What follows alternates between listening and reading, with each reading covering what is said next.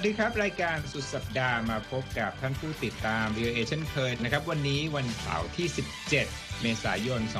2564 นะครับ พวกเราก็ทำงาน work from home มา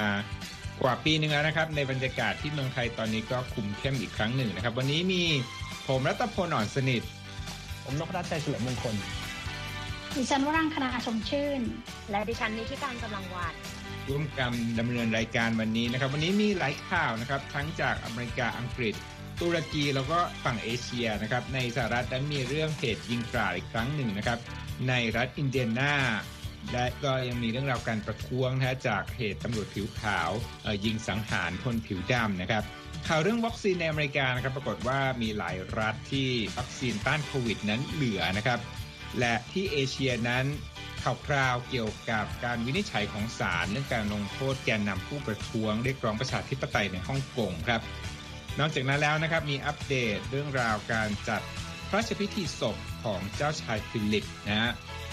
แล้วเรื่องบิตคอยน์ในตุรกีนะครับปรากฏว่ารัฐบาลของตุรกีนั้นห้ามใช้บิตคอยน์นะเหตุผลเป็นอย่างไรรอติดตาม แล้วก็ส่งท้ายวันนี้เป็นโครงการพระราชดำริ ของเจ้าฟ้าชายฟิลิปที่มีผลต่อชีวิตของคน เรื่องราวเหล่านี้น่าสนใจติดตามได้ในรายการข่าวสด ขอโทษในรายการสุดสัปดาห์กับ VOA นะครับเอาละครับเริ่มข่าวแรกนะครับเป็นเรื่องราวในสหรัฐครับตำรวจในรัฐอินเดียนานั้นรายงานนะครับว่ามีคนถูกยิงทั้งบาดเจ็บแล้วก็เสียชีวิตนะครับที่ด้านนอกของอาคารของบริษัทขนส่ง พัสดุ FedEx ที่เมืองอินเดียนาโพลิสนะครับ ส่วนมือปืนผู้ต้องสงสัยนั้นเสียชีวิตจากการทำร้ายตนเองนะครับเหตุการณ์ครั้งนี้เกิดขึ้นในคืนวันพระศัสบดีนะครับใกล้กับสนามบินที่เมืองดังกล่าว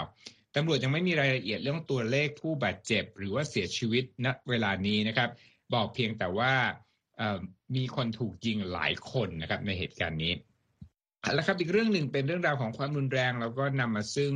การขับเคลื่อนทางสังคมต่อเนื่องนะครับ คือเหตุนี้เนี่ยสืบเนื่องมาจากการที่มีตำรวจหญิงผิวขาวนะครับ สังหารชายผิวดำที่ชื่อดอนเต้ไรท์วัย 20 ปี ที่เมืองชื่อบรุกลินเซนเตอร์แต่ว่าอยู่ในรัฐมินนิโซตานะครับ โดยหลังจากเกิดเหตุการณ์นี้คนก็ออกมาเดินขบวนประท้วง ทั้งที่ในรัฐมินนิโซตาแล้วก็ที่นครชิคาโกรัฐอิลลินอยด้วยนะครับโซฟานะครับที่ผ่านมาการประท้วงนั้นก็เป็นไปอย่างสงบนะครับที่ เมืองบรุกลินเซ็นเตอร์นั้นก็มีการรวมตัวกันที่สถานีตำรวจเพื่อประท้วงเหตุการณ์ดังกล่าว แล้วก็เหตุการณ์นี้เนี่ยย้อนกลับไปก็คือตำรวจหญิงเนี่ยดึงตัวดอนเต้ไรท์ออกมาจากรถของเขาขณะติดไฟแดง แล้วก็คิดว่าตนเองนั้นได้ใช้ปืนไฟฟ้า แต่ปรากฏว่าใช้ปืนจริงกับชายผู้นั้นนะครับ แล้วก็ทำให้เขานั้นเสียชีวิตในเวลาต่อมานะครับ ทางฝั่งชิคาโกนะครับที่มีปฏิกิริยาขึ้นมาก็เพราะว่าเมื่อช่วงเช้าวันพฤหัสบดีนะครับตำรวจก็เผยแพร่คลิปวิดีโอจากกล้องแบบติดตัวนะครับที่เห็นภาพที่เจ้าหน้าที่ตำรวจนั้นยิงสังหารคนวัย 13 ปีชาวฮิสแปนิกนะครับชื่ออดัมตอเลโดนะครับเป็นเด็กชายวัย 13 ปี เป็นภาพจากเหตุการณ์เมื่อเดือนมีนาคมที่ผ่านมานะครับ แล้วก็คลิปดังกล่าวนั้นก็จุดชนวนให้เกิดการประท้วงในชิคาโกนะครับเอาละครับจากเรื่องราวในสหรัฐครับจะไปสู่เหตุการณ์ในฮ่องกงบ้างครับ คุณวรังคณามีการตัดสินของศาลแล้วครับ ต่อจิมมี่ไลแกนนำการประท้วงในฮ่องกงแล้วก็เป็นนักธุรกิจคนดังใช่ไหมครับ ค่ะใช่ค่ะ สำนักข่าว AFP นะคะรายงานว่าในวันศุกร์นะคะตามเวลาในฮ่องกงเจ้าพ่อสื่อฮ่องกงอย่างจินนี่ไลนะคะ ซึ่งก็เป็นนักเคลื่อนไหวเพื่อประชาธิปไตยด้วย โดนตัดสินจำคุก 12 เดือนนะคะ ในคดีที่มีส่วนร่วม และก็จัดการการชุมนุมครั้งที่ใหญ่ครั้งที่สุดครั้งหนึ่งนะคะ ในเกาะฮ่องกงร่วมกันกับนักเคลื่อนไหวเพื่อประชาธิปไตยอีก 4 คนนะคะ ซึ่งการชุมนุมดังกล่าวนะคะ ก็มีขึ้นในเมื่อเดือนสิงหาคมปีที่ผ่านมานี่เองนะคะ ซึ่งทางผู้จัดเนี่ย บอกว่ามีผู้เข้าร่วมถึง1ล้าน7แสนคนนะคะ ซึ่งก็ถือว่าเป็นประมาณหนึ่งในสี่ของประชากรทั้งหมดของฮ่องกงเลยนะคะ แล้วก็ถูกมองว่าเป็นการชุมนุมครั้งที่สร้างความเสียหายนะคะ ให้ฮ่องกงซึ่งจิมมี่ไลน์เนี่ยนะคะเขานอกจากจะเป็นมหาเศรษฐีแล้วเนี่ยเขายังเป็นผู้ก่อตั้งหนังสือพิมพ์ทับลอย Apple Daily นะคะ ได้ร่วมรณรงค์กับนักเคลื่อนไหวเพื่อประชาธิปไตยอีก 9 คนนะคะ เพื่อให้ฮ่องกงเนี่ยสามารถมีสิทธิ์มี ในการออกเสียงเลือกตั้งทั่วไปได้นะคะ แต่ก็ไม่ประสบความสำเร็จนะคะ แล้วก็เขาถูกตัดสินจำคุก 12 เดือนในขณะที่อีก 4 คนเนี่ยถูกตัดสินจำคุก 8 ถึง 18 เดือนด้วยกันนะคะ ซึ่งหนึ่งในนั้นก็คือนายมาตินลีนะคะ นักกฎหมายวัย 82 ปี ที่ได้รับการกล่าวถึงว่าเป็นบิดาแห่งประชาธิปไตยนะคะ ของฮ่องกง เพราะว่าครั้งหนึ่งเนี่ยมาตินลีนะคะ ได้รับเลือกจากรัฐบาลกลุ่มกรุงปักกิ่งนะคะ ให้ช่วยเขียนกฎหมายธรรมนูญปกครองของฮ่องกงด้วยนะคะ ซึ่งนอกจากกรณีนี้แล้วนะคะ ตัวของจีนมิไลเองเนี่ยนะคะ ก็ยังถูกตัดสินให้มีความผิดในอีกคดีชุมนุมหนึ่งด้วยนะคะ ซึ่งเป็นคดีที่แยกออกมาต่างหากแต่ว่าเป็นการเกี่ยวกับการชุมนุมในเดือนสิงหาคมปีที่แล้วเหมือนกันนะคะ ซึ่งในข้อหานั้นเนี่ยเขาถูกตัดสินจำคุก 8 เดือนนะคะ แต่ว่าลงโทษจริง 2 เดือน เพราะฉะนั้นใน 2 เคสนี้นะคะ จิมมี่ไลก็ถูกตัดสินจำคุกรวมกันไปเป็นเวลา 14 เดือนค่ะ ขอบคุณมากครับ คุณวรังคณาครับ จากเรื่องราวของฝั่งฮ่องกงนะครับ กลับมาที่เรื่องวัคซีนที่เป็นเรื่องร้อนในประเทศไทย แล้วก็เป็นเรื่องที่คนในอเมริกาก็ให้ความสนใจนะครับ ด้วยเหตุผลที่แตกต่างกันในมุมที่เราจะพูดถึงคุณนิติการช่วยขยายความหน่อยครับถ้าพูดถึงมุมที่แตกต่างระหว่างสหรัฐกับอีกหลายประเทศทั่วโลกนะคะ วันนี้ดิฉันก็จะฉายภาพให้เห็นกันชัดๆเลย เพราะว่า ในระหว่างที่ประเทศกำลังพัฒนาทั่วโลกตอนนี้นะคะ ต้องรอไปอีก อาจจะสิ้นปีหรือว่าอาจจะอีกหลายปีกว่าจะได้วัคซีนกันครบถ้วนให้กับประชากรส่วนใหญ่ ตอนนี้สหรัฐเจออีกปัญหาหนึ่งนะคะ ก็คือมีวัคซีนเหลือใช้ อันนี้เป็นตัวเลขประมาณการของ Duke Global Health Innovation Center เขาบอกว่าในช่วงสิ้นเดือนกรกฎาคมปีนี้นะคะสหรัฐจะมีวัคซีนเหลือใช้ ถึง 300 ล้านโดส หรืออาจจะมากกว่านั้นนะคะ แม้ว่าสหรัฐเนี่ยจะเดินหน้าฉีดวัคซีนให้กับเด็กแล้วก็ตามนะก็ยังมีเหลือแบบเหลือเฟือกันเลยทีเดียว แต่ว่าตัวเลขประเมินดังกล่าวนี้เนี่ยนะคะ ตั้งบนเงื่อนไขที่ว่า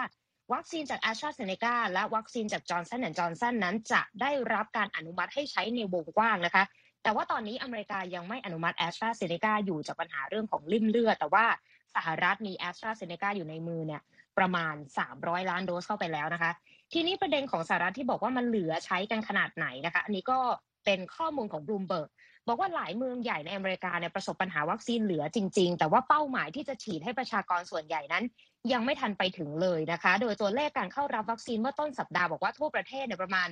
37%เนี่ยนะคะของชาวอเมริกันได้รับวัคซีนแล้วอย่างน้อย 1 โดสนะคะไปอยู่ที่แขนของเราเป็นที่เรียบร้อยแล้ว แล้วก็อเมริกายังคงนำหน้านานาประเทศ ในการแจกจ่ายวัคซีนกันอยู่ แต่เมื่อดูเป็นรายรัฐหรือว่าในรัฐเดียวกัน แต่ในระดับเมืองต่างๆ เนี่ย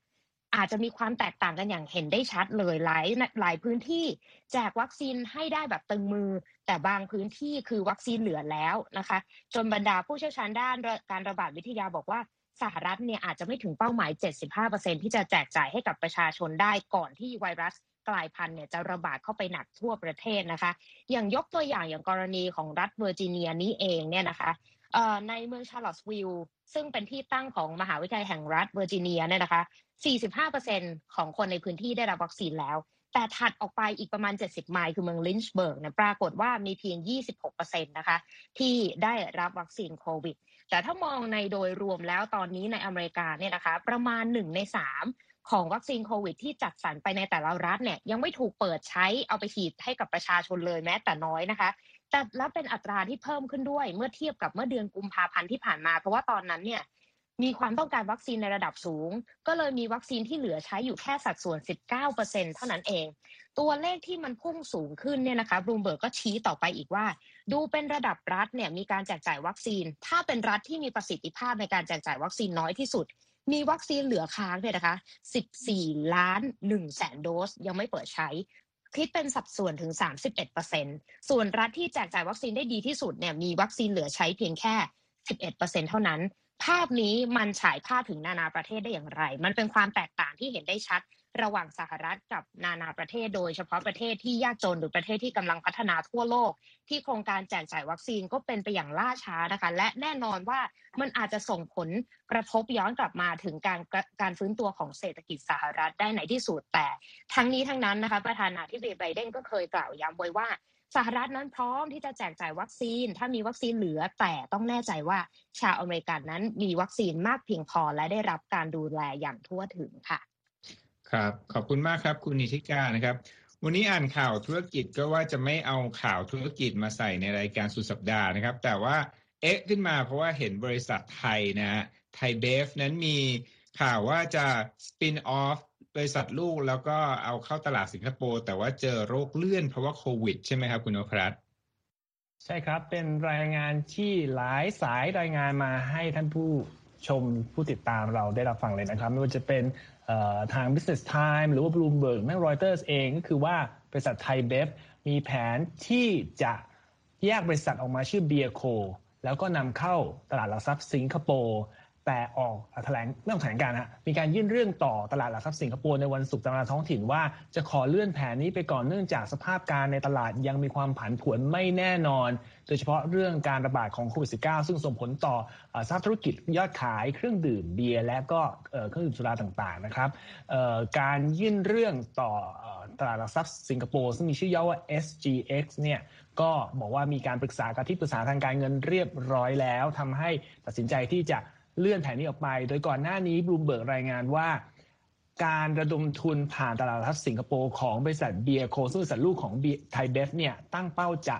ทำเงินได้ถึง 2,000 ล้านดอลลาร์นะครับซึ่งการที่เลื่อนแผนนี้ออกไปทำให้ตลาดหลักทรัพย์สิงคโปร์เนี่ยผิดหวังอย่างมาก เพราะในปีที่ผ่านมามีการลงทุนน้อยมากมีการทำ IPO หรือการเสนอขายหุ้นครั้งแรกต่อประชาชนเพียงแค่ 2 ครั้ง ระดมเงินทุนได้แค่ 234.9 ล้านดอลลาร์เท่านั้น ในขณะที่คู่แข่งใหญ่ในในภูมิภาคนี้อย่างเช่นของฮ่องกง มีการทำ IPO ไปแล้วหลายรอบระดมเงินทุนได้แล้วหลายพันล้านดอลลาร์นะครับส่วนบริษัทที่ว่าชื่อเบียร์โคนี้เราก็ไม่ค่อยรู้จักกันเท่าไหร่ รายงานข่าวบอกว่า เป็นบริษัทที่ดูแลเรื่องการกลั่นเบียร์มีเป็นเจ้าของ โรงกลั่นเบียร์3แห่งในประเทศไทย และมีหุ้นในเครือข่ายโรงกลั่นในเวียดนาม ซึ่งมีสมาชิกอยู่ 26 แห่ง มีธุรกิจหลักๆ ก็คือผลิตจำหน่าย แล้วก็จัดส่งเบียร์สองยี่ห้อก็คือเบียร์ช้างที่เรารู้จักดี และเบียร์ชื่อเบียร์ไซ่ง่อนของเวียดนาม ซึ่งเราอาจจะไม่เคยได้ยินกันบ้างนะฮะอันนี้ก็ต้องดูต่อไปว่าจะสามารถเดินหน้าระดมทุนได้หรือเปล่าเมื่อไหร่อย่างไรนะครับ ครับผมมีเวลาสักนิดนึงจะพูดถึงข่าวที่อังกฤษก่อนที่จะกลับไปที่เรื่องวัคซีนนะครับ คือวันวันเสาร์เนี่ยนะครับ ตอนนี้เมืองไทยก็วันเสาร์แล้วจะมีการจัดพระราชพิธีศพของเจ้าชายฟิลิปที่สิ้นพระชนไปเมื่อสัปดาห์ก่อนวันที่ 9 เมษายนด้วยพระชนมายุ 99 ปีนะครับงานนี้เนี่ยธีมก็คือเป็นธีมทหารนะเพราะว่าท่านมีความ นึกถึงนะฮะอาชีพทหารที่รับราชการมาก่อนที่จะมาเป็นเจ้าชายฟิลิปอย่างเต็มตัวนะฮะแล้วก็ร่วมรบในสงครามโลกครั้งที่สองนะก็เป็นทหารผ่านศึกสามเหล่าทัพของอังกฤษนะครับ ก็จะร่วมพิธีนี้นะฮะจะใช้ทหารเจ็ดร้อยคนนะฮะแล้วก็จัดในพิธีโบสถ์แต่ว่าโบสถ์เนี่ยภายในโบสถ์เนี่ยมีผู้ร่วมภายในโบสถ์เพียงแค่สามสิบ คนนะก็จะเป็นราชนิกูลใกล้ชิด ซึ่งก็รวมถึงสมเด็จพระราชินีอลิซาเบธที่สองนะแล้วก็ลูกๆสี่คนของของท่านนะครับ ก็คือเจ้าฟ้าชายชาว เจ้าหญิงแอน เจ้าชายเอ็ดเวิร์ด แล้วก็เจ้าชายแอนดรูนะครับส่วนเรื่องที่คนจับตามองว่าเจ้าชายแฮร์รี่นะครับ หลานของเจ้าชายฟิลิปนั้นจะเข้าร่วมหรือไม่หลังจากที่ มีความระหองระแหงกับราชวงศ์อังกฤษก็คือจะเข้าร่วมงานนี้ด้วยนะครับ แต่ว่าจะเข้าร่วมแบบรักษาระยะห่างกับพี่ชายอาอาจจะเป็นระยะห่างทางความสัมพันธ์ด้วยนะ ในเรื่องนี้เพราะว่าหลังจากการระหองระแหงกับราชวงศ์เนี่ยก็จะไม่ได้ยืนข้างกัน ไม่ได้เดินข้างกันในในพิธีนี้ แต่ว่าจะไปเดินยืนข้างกับครอบครัวของคุณป้า เขาจะว่าเจ้าหญิงแอนน์นี่ จะเป็นป้าไม่ใช่ไม่ใช่ไม่ใช่นานะครับแล้วก็ทางญาติของเจ้าชายฟิลิป ซึ่งท่านก็มีญาติอยู่ทั้งฝั่งเยอรมันเดนมาร์กกรีซนี่ก็จะเดินทางมาร่วมงานนี้เช่นกันนะครับ แล้วก็ท่านผู้ที่ติดตาม VOA ไทยนะครับ ก็สามารถเข้าไปดูภาพข่าวแห่งปีได้นะครับรางวัลเอ่อ World Press Photo of the Year ตอนนี้คุณวัสมนคงจะปั่นเรื่องอยู่แต่เดี๋ยวคงจะลงมาโซเชียลเน็ตเวิร์กไม่ช้านี้นะ เป็นภาพแห่งปีก็คือเป็นภาพการสวมกอดนะของพยาบาลในบราซิลกับคนไข้โควิด -19 ซึ่งมีแผ่นพลาสติกเป็นม่านใสๆนะฮะให้สองคนนั้นได้กอดกันนะเป็นภาพแห่งปี เดี๋ยวติดตามดูได้ทางโซเชียลมีเดียของเราเอาละครับ เข้าสู่ช่วงสาระน่ารู้แบบคุยกันยาวสักนิดหนึ่งนะ แต่ก็ไม่ยาวมาก มีคุณ นิติการวันนี้จะพูดถึงเรื่อง คุณพ่อคุณแม่อเมริกันที่เริ่มตั้งคำถามแล้วว่าเอ้ลูกฉันเนี่ยควรจะฉีดวัคซีนหรือไม่หลังจากที่คนอเมริกันจำนวนมากเลยเนี่ย ที่เป็นวัยผู้ใหญ่ได้รับวัคซีนแล้ว เรื่องราวเป็นอย่างไรบ้างครับค่ะหลังจากที่เราตั้งคำถามจากช่วงการระบาดตอนแรกว่าเราติดหรือยังนะ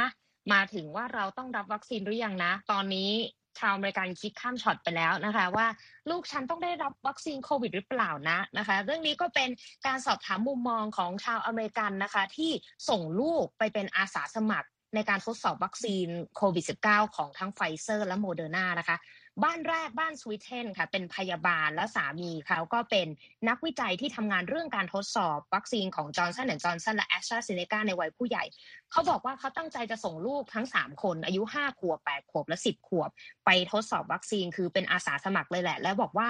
ยิ่งฉีดได้เร็วเท่าไหร่ก็จะยิ่งดีเพื่อความปลอดภัยแล้วก็อยากให้โควิด -19 เนี้ยยุติไปสักทีนะคะ อีกบ้านหนึ่งบ้านแอนโคมานะคะเป็นเชื้อสายอ่าเป็นชาวอเมริกันเชื้อสายแอฟริกันเนาะเขาบอกว่าไปทดสอบวัคซีนโควิดในเด็ก และเธอเป็นอาสาสมัครเองด้วย ก็เลยอยากจะส่งลูกไป แต่ว่าไปปรึกษาทางแพทย์ก่อนที่ดูแลเด็ก ๆ ว่า ความเสี่ยงรวมถึงประโยชน์เนี่ยมันมากน้อยแค่ไหน ซึ่งเธอก็ตัดสินใจว่าส่งลูกไปดีกว่า เพราะว่าเธอมีลูกตั้งสี่คนนะคะ ซึ่งก็เป็นกลุ่มเสี่ยงกันทั้งนั้นในอนาคต ทีนี้ทั้งคุณแม่ทั้งสองคนเนี่ยเป็นหนึ่งในผู้ปกครองหลายพันชีวิตนะคะ ที่ตัดสินใจส่งลูกๆเข้าไปทดสอบวัคซีนโควิด จากของไฟเซอร์และโมเดอร์นาซึ่งเป็นวัคซีน 2 ชนิดแรกนะคะ ที่เดินหน้าทดสอบในเด็กอายุต่ำกว่า 12 ปี เพื่อเป้าหมายสำคัญก็คือจะแจกจ่ายวัคซีนให้กับเด็ก 48 ล้านคนในสหรัฐ ทีนี้คุณพ่อคุณแม่หลายคนที่ไม่ได้ส่งลูกไปก็อาจจะตั้งคำถามว่าเอ๊ะ ลังเลไหมที่จะส่งลูกไปตัวเองเนี่ยยังคิดหนักเลย แล้วลูกเนี่ยจะขนาดไหน เพราะว่าสิ่งที่ต้องชั่งตวงวัดก็คือประโยชน์กับความเสี่ยง เช่นเดียวกับผู้ใหญ่ใช่ไหมคะความไม่แน่นอนถึงผลระยะยาวของวัคซีนที่จะมีต่อพัฒนาการของเด็กจะมีผลกระทบหรือไม่ และอีกประเด็นหนึ่งคือ แล้วจริง ๆ แล้วเนี่ยเด็กได้รับผลกระทบจากโควิด -19 ขนาดนั้นหรือเปล่านะคะ เพื่อบรรเทาข้อกังวลใจเหล่านี้นักวิทยาศาสตร์หลายคนบอกว่า อยากให้ FDA ชะลอไว้ก่อนในการทดสอบในเด็ก เพราะว่าตอนนี้มันยังมีผลที่ออกมายังไม่ค่อยชัดเจนนัก แต่ว่าทางไฟเซอร์และโมเดอร์นาออกมาเคลื่อนไหวบอกว่าจริง ๆ แล้วก็จริงแหละที่จะเร็วไปที่จะคาดการณ์ถึงการอนุมัติ แต่ว่าก็อยากจะสนับสนุนให้มีการเข้ารับวัคซีนไม่ว่าจะเป็นเด็กหรือผู้ใหญ่นะคะ แต่ว่าในการทดสอบที่เกิดขึ้นเนี่ยค่อนข้างที่จะน่าสนใจเขาบอกว่า เริ่มทดสอบวัคซีนในเด็กตั้งแต่ 6 เดือนขึ้นไปเลยนะคะ จนถึงระดับ 16 ปี ซึ่งเป็นเกณฑ์ตอนนั้นก็จะไปสู่วัยผู้ใหญ่แล้ว แต่กรณีของไฟเซอร์เนี่ยตอนนี้ให้คนอายุ 16 ปีฉีดได้แล้ว แต่ว่าของโมเดอร์นาก็จะสูงกว่านั้นนะคะ ทีนี้ไปดูการสำรวจโดยรวมของชาวอเมริกันกันดีกว่าเขาคิดยังไง เมื่อช่วงต้นเดือนเมษายนบอกว่า52%ของพ่อแม่ชาวอเมริกันบอกว่า โอเค เอาลูกไปรับวัคซีนได้ให้เร็วที่สุดเท่าที่ทางการจะพร้อมให้ใช้นะคะ แต่ว่า ทางกุมารเวชศาสตร์ก็ย้ำยืนยันนะคะว่าวัคซีนโควิดเนี่ยอาจจะช่วยได้คือลดโอกาสการป่วยหนัก จนต้องล้มหมอนนอนเสื่อเข้ารักษาในโรงพยาบาล ลดผลกระทบรุนแรงต่อร่างกายรวมถึงอาการที่เรียกกันว่า Long COVID ก็คือเป็นอาการโควิด ในระยะยาวในเด็กได้ อันนี้ก็เป็นข้อมูลจาก อาจารย์ด้านกุมารเวชศาสตร์จาก University of Colorado นะคะ แต่จริงๆแล้วถ้าพูดได้เห็นภาพชัดๆ ก็คือการให้วัคซีนในเด็กเนี่ยมันก็ไม่ต่างจากการให้วัคซีนชนิดต่างๆ โดยทั่วๆไปอย่างเช่นกรณีของอีสุกอีสายแบบนี้ก็ยังมีการพัฒนาวัคซีนเฉพาะสำหรับเด็ก แต่โดยสรุปรวมทั้งหลายทั้งปวงเนี่ยนะคะพ่อแม่ผู้ปกครองนี่แหละค่ะเป็นบทบาทสำคัญนะควรจะเป็นฝ่ายที่ได้รับวัคซีนซะก่อนก่อนที่จะไปคิดเป็นห่วงว่าเด็กๆ ควรได้รับวัคซีนหรือไม่ค่ะ ครับผมวันนี้คุณอิทธิการก็จองกระถินเรื่องโควิดสิบเก้าเลยนะครับ ทั้งสองเรื่องแล้ววันนี้เอาล่ะ มีคนจองกระถินเรื่อง business หรือข่าวเศรษฐกิจกันคุณอัพรัตจะมาเล่าเรื่องบิตคอยน์ใช่ไหมวันนี้ของประเทศตุรกีใช่ครับ ตอนนี้บิตคอยหรือว่าเงินสกุลดิจิตอลคริปโตเคอร์เรนซีกำลังได้รับความนิยมเพิ่มขึ้นเรื่อยๆ มูลค่าการซื้อขายก็สูงขึ้นอย่างต่อเนื่องนะครับ แต่อันนี้เป็นข่าวด้านลบที่มาจากตุรกีเนื่องจากว่ารัฐบาลตุรกี ใช้อำนาจผ่านธนาคารกลางออกคำสั่ง ห้ามการใช้คริปโตเคอร์เรนซีทุกประเภท ซึ่งบิตคอยน์คือสกุลเงินดิจิทัลที่รับความนิยมและมีค่าสูงสุดระดับโลกนะฮะในการชำระค่าสินค้าและบริการต่างๆ ไว้ โดยการประกาศครั้งนี้ออกมาในวันศุกร์ตามเวลาท้องถิ่นนะฮะที่ทางหลังจากมีการซื้อขายในประเทศนี้สูงมากมูลค่าการซื้อขายเพิ่มขึ้น โดยที่ สกุลเงินบิตคอยเป็นต้นเนี่ยที่มันสูงขนาดว่า 2 เท่าในช่วงไม่กี่เดือนที่ผ่านมา เมื่อเทียบเป็นเงินดอลลาร์ แต่พอแปลงมาเป็นเงินลีราของตุรกีแล้ว มันยิ่งสูงเกิน 2 เท่า เขาบอกว่าตอนนี้1บิตคอยมีมูลค่าประมาณเกือบ 5 แสนลีราจาก 2 1 5 0 0 0 เมื่อต้นปี เรื่องของเรื่องคือเมื่อเดือนที่แล้วเนี่ยทางประธานประธานาธิบดีของตุรกีมีการออกคำสั่งไล่ผู้ว่าการธนาคารกลางออก เขาบอกว่าหลังจากเกิดเหตุนั้นปุ๊บมูลค่าของบิตคอยน์และคริปโตเคอร์เรนซีต่างๆ ในตุรกีพุ่งขึ้นอย่างรุนแรง ค่าเงินลีราของตุรกีดันอ่อนลงอย่างต่อเนื่อง ตอนนี้จะต้องออกมานโยบายนี้ในการ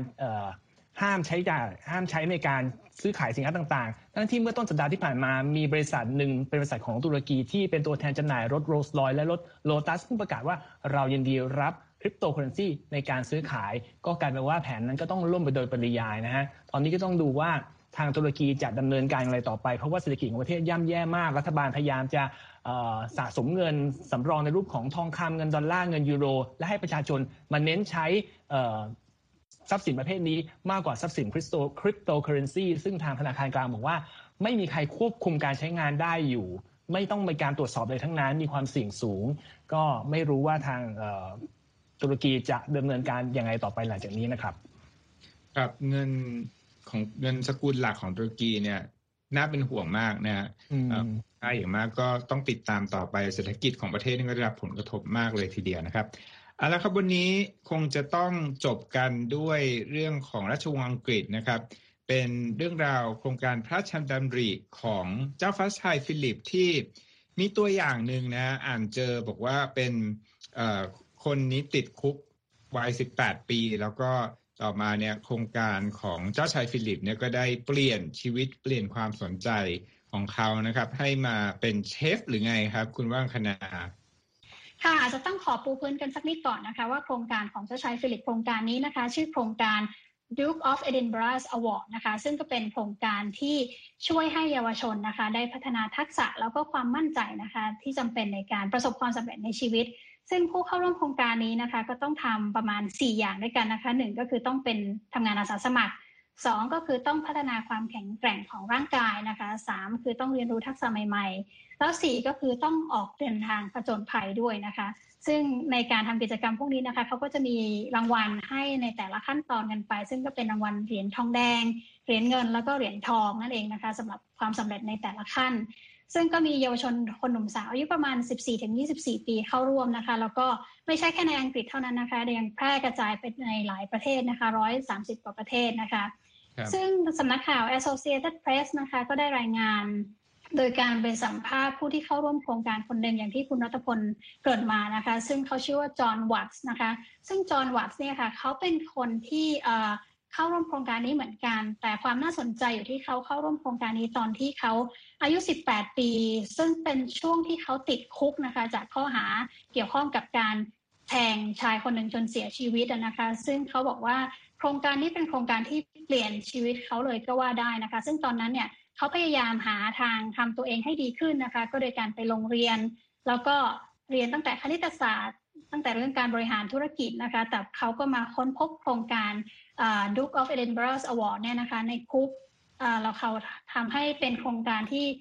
สร้างความสนใจในอาหารให้เขานะคะ แล้วก็ปูพื้นให้เขาเป็นเชฟในอังกฤษจนถึงทุกวันนี้นะคะ ซึ่ง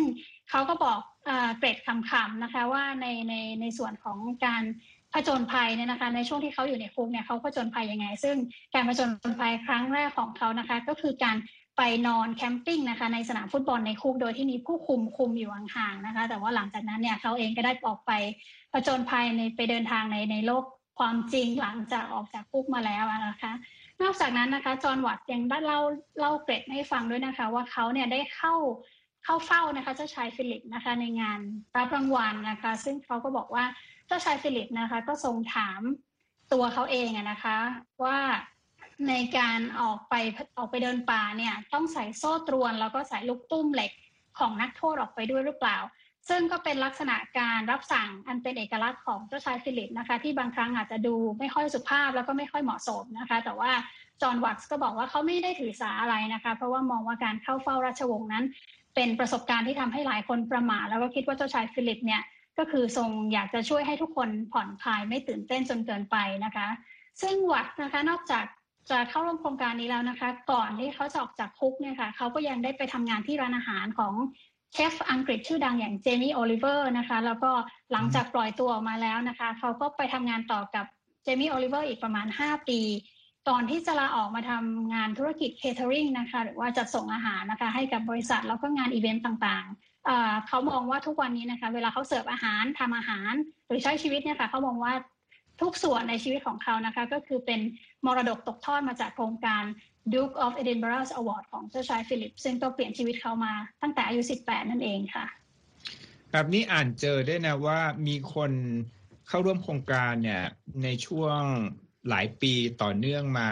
ตั้งแต่ 1956 เนี่ย เกือบ 7 ล้านคนเนี่ยคุณว่างคณานายกรัฐมนตรีบริสจอนสันก็โจกนะ บอกว่า บางคนเนี่ยที่บอกว่าโกลเมดัลเนี่ยก็ค่อนข้างที่จะพูดถึงความสำเร็จเกินจริงไปนิดหนึ่งเอาละครับวันนี้พวกเราสี่คนนะครับ ต้องลาไปก่อนแล้วก็ฝากติดตามนะฮะเราทางช่องทางต่างๆนะครับ ทั้ง Facebook นะฮะ VOA ไทยแล้วก็เว็บไซต์ของเรา voa thai com และยังเรายังอยู่บน Instagram นะฮะ Twitter แล้วก็ YouTube ด้วยนะครับ วันนี้ลาไปก่อน สวัสดีครับ สวัสดีครับ สวัสดีค่ะสวัสดีค่ะ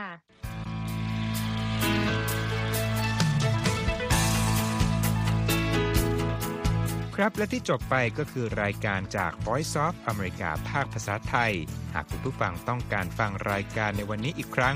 สามารถเข้าไปได้ที่เว็บไซต์ voa thai com และคลิกที่โปรแกรมของเราครับ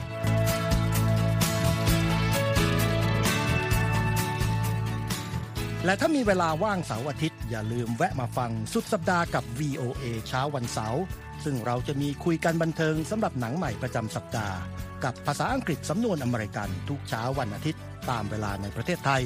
ติดตามฟังย้อนหลังได้จากเว็บไซต์ของเราเช่นกันครับ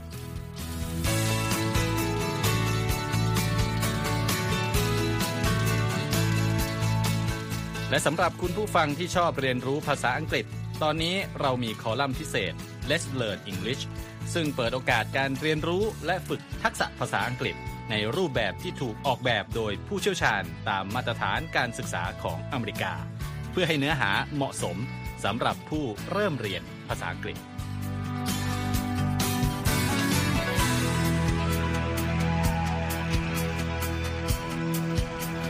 ครับเราจะมีวิดีโอที่จัดทำขึ้นเป็นพิเศษ สะท้อนเรื่องราวหลากหลาย ตั้งแต่ชีวิตคนไทยในสหรัฐ ไปจนถึงเหตุการณ์สำคัญต่างๆ ที่เกิดขึ้นในอเมริกา มาเสนอเป็นประจำ ซึ่งติดตามได้ทั้งทางเว็บไซต์ voa thai com Facebook และ YouTube VOA Thai ครับ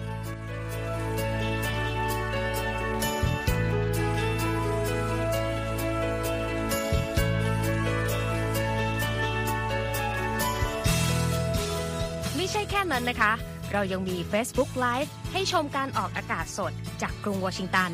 และยังมีอินสตาแกรมสะท้อนมุมมองสังคมและวัฒนธรรมอเมริกัน บอกเล่าเรื่องราวที่น่าสนใจผ่านภาพถ่ายจากทั่วทุกมุมโลก ให้แฟนรายการได้ follow กันด้วยค่ะ